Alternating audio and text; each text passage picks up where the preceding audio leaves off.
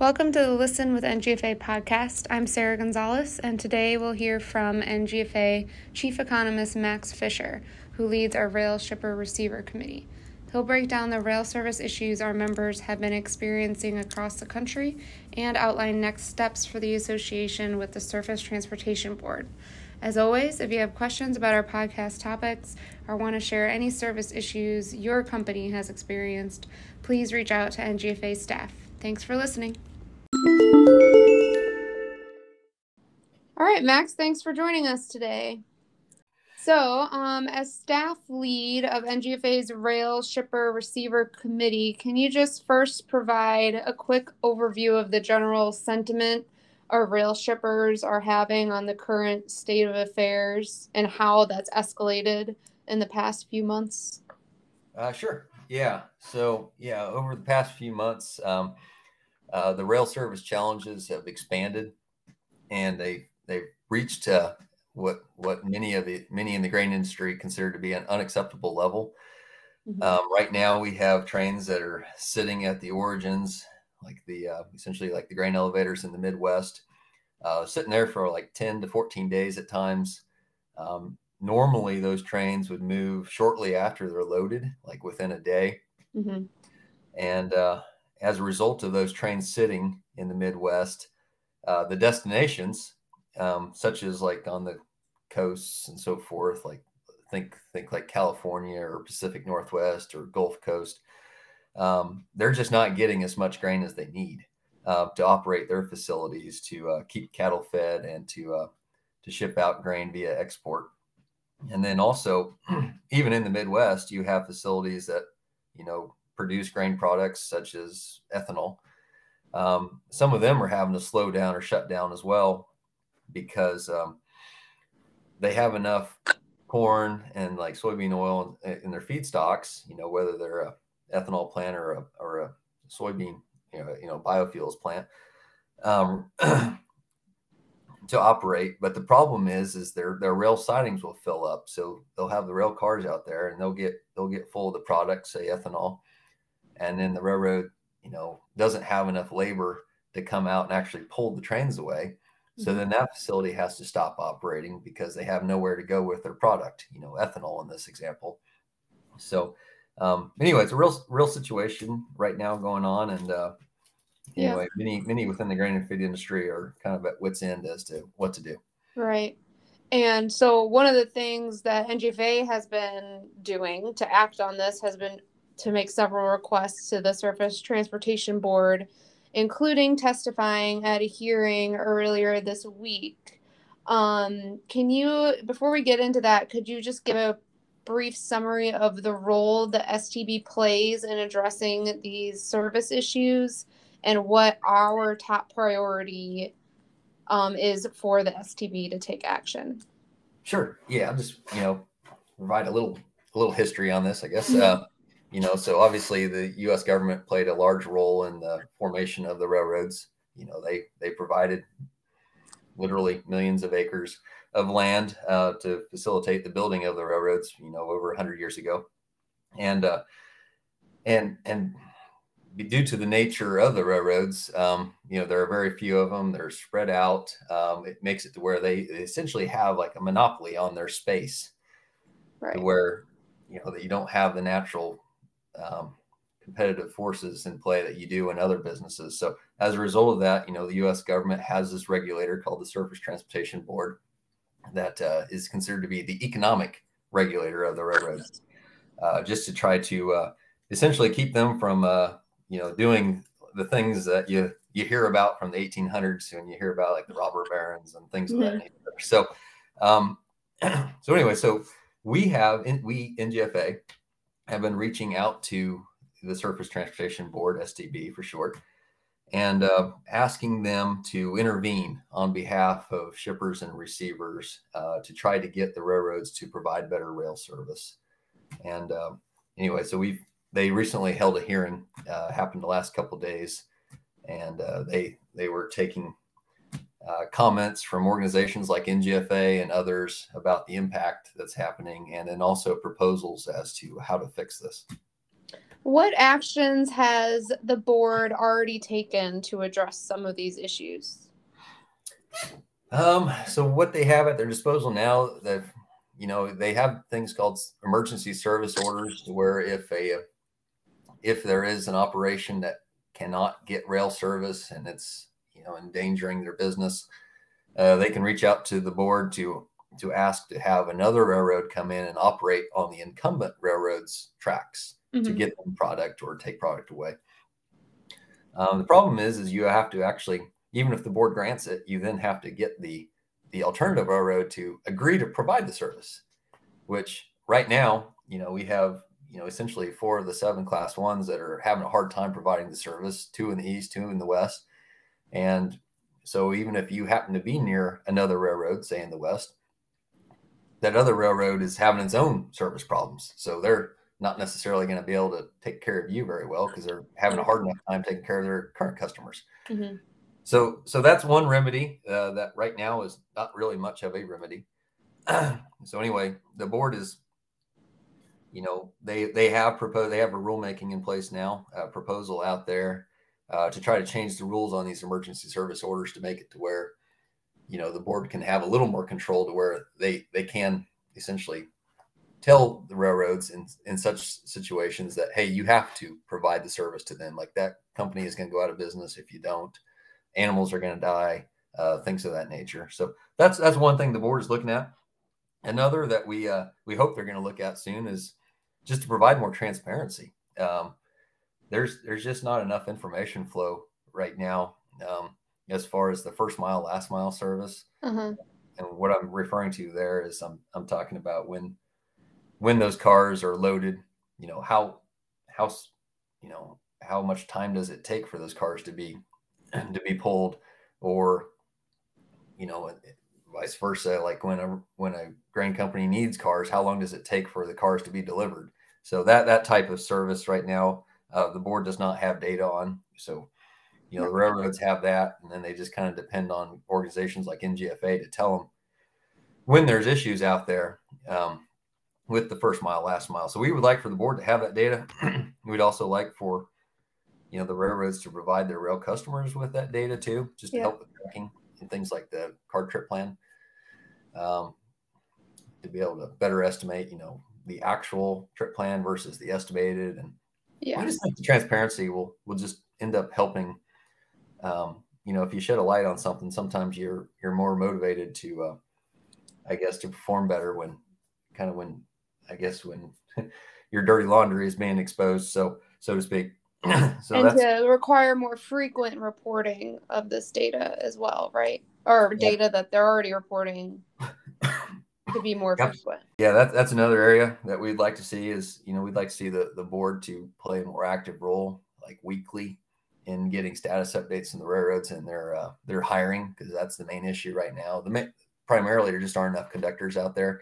You know, the railroads, they just let go of too many back in 2019 before the pandemic, and then they let go of even more during the pandemic, and now they just don't have enough to provide service. So, we'd like for more reporting, certainly, especially on employment. How have the railroads been responding to shippers' complaints so far? I think there's sympathetic. Don't get me wrong. I mean, you know, I think they want to provide better rail service.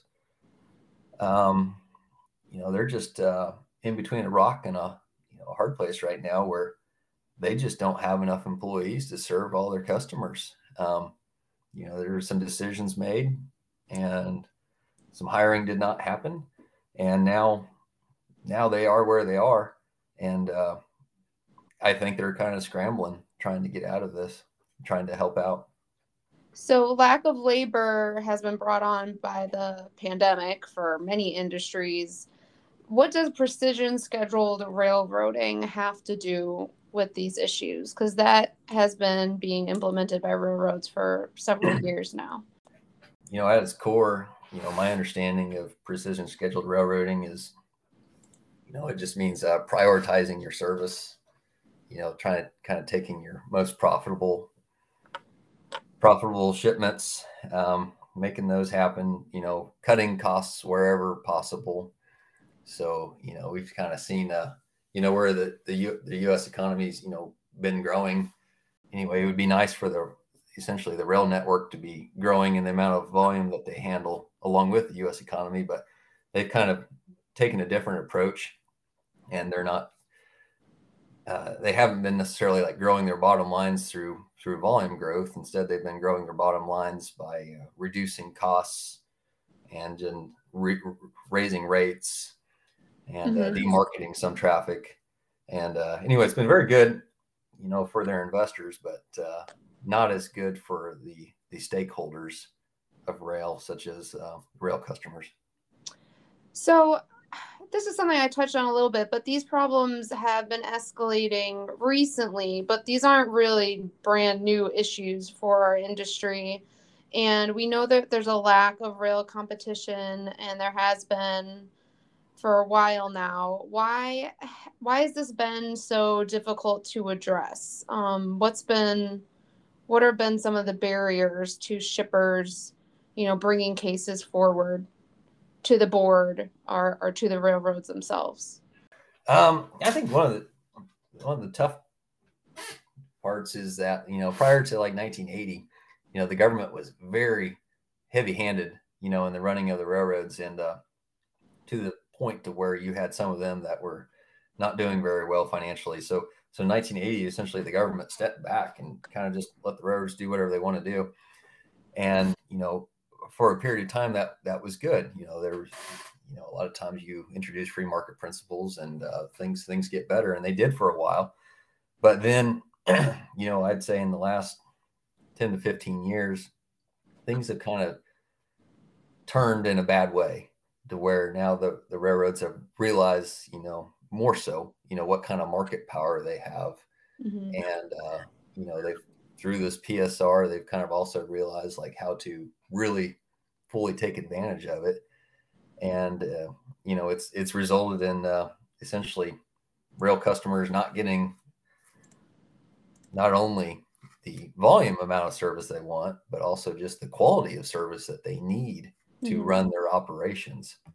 So I think the board has been hesitant in years past to intervene just because of where things were prior to 1980. But I think now they're starting to realize that things have gotten so out of kilter, and realizing now that, you know, due to the market power that the railroads have, which is unlike just about any other industry in the United States, that, you know, free market is certainly a good thing in general. And we can still enjoy a lot of that in railroading, but there needs to be some parameters put in place just to ensure that rail customers and society at large can also benefit, or benefit more so than they are now. And one of the other ways I wanted to touch on that we're asking the STB to address this imbalance is to provide more financial incentive for the railroads to perform in the same way that they provide financial incentives for their customers through demurrage fees. So if you could briefly describe the request we're making to the STB to kind of flip that demurrage scenario the other way around to the benefit of shippers. Sure. Yeah, I'm glad you asked that. You know, it's a classic case of what's good for the goose is good for the gander. So yeah, the demurrage fees that railroads assess to rail customers when they don't load or unload fast enough, for example, usually within 24 hours, you know, that's, you know, that has incentivized, you know, a lot of rail customers to have more labor on hand to ensure that they get those cars loaded and unloaded quickly to keep the railroad network going as efficiently as possible from their end. But however, there's no penalties if the railroads decide they're going to leave those cars for, say, 10 to 14 days, you know, sitting on the track, or if they're just not going to provide shipments to your operation when you need them. So anyway, so it's right now it's a one-way street. You know, one side is fully incentivized, you know, through these demurrage fees, and the other, quite frankly, is not. And that's something NGFA is proposing, like we really think that these rail service issues, which happen, you know, on a fairly regular basis, this happens to be probably the worst one that we've had in decades. Mm-hmm. But we really think that if we had this reciprocal demurrage to where it went both ways, that these rail service challenges would become fewer and farther between. And there's been stories out there of, you know, some of the consequences of these service issues lately, including animals not being able to get fed, the feed shipments can't make it. Can you just describe briefly what's at stake if these problems aren't addressed soon and in a timely manner? Okay. Yeah. You just end up, you know, going back to,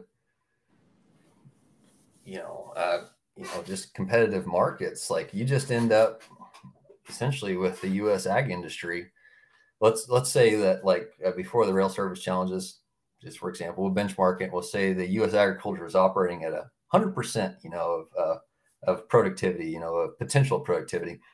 And right now, you know, due to these rail service challenges, we have, you know, operations that either have to slow down or shut down for periods of time. So we're clearly no longer at 100%. So output from the U.S. agriculture industry has been reduced as a result of these challenges.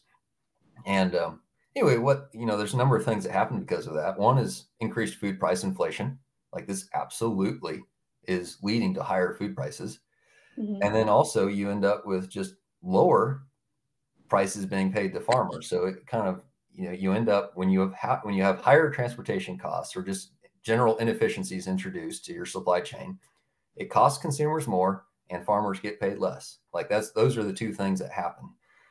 And that's exactly what's going on now. So we're going to end up using fewer commodities, let's say, you know, to export. So we will end up with a higher balance at the end of the year, higher carry out of our raw ingredients, like our grains, at the end of the year. And then we're going to end up producing less of our finished ag products, say meat, dairy, things of that nature, ethanol. Mm-hmm. And anyway, so we're just underutilizing our U.S. ag assets in this country as a result of these rail service challenges. That's a good way to summarize it. Thank you. Yes. Are there any final thoughts that you have? You know, obviously, you know, we want the board to act as fast as possible. And we also, you know, just want the railroads to act as fast as possible to get the people hired that they need. You know, generally, you know, we do still, you know, it's a partnership. It is, you know, it's a business partnership, but nonetheless, it's a partnership, you know, between the grain and feed industry and the railroads. And, you know, we need them and they need us. And anyway, so we just truly are in their corner rooting for them. You know, it may sound like you're complaining, but mm-hmm. really at the end of the day are rooting for them to win, you know, essentially to win their battle, to get their networks performing the way they need them to be.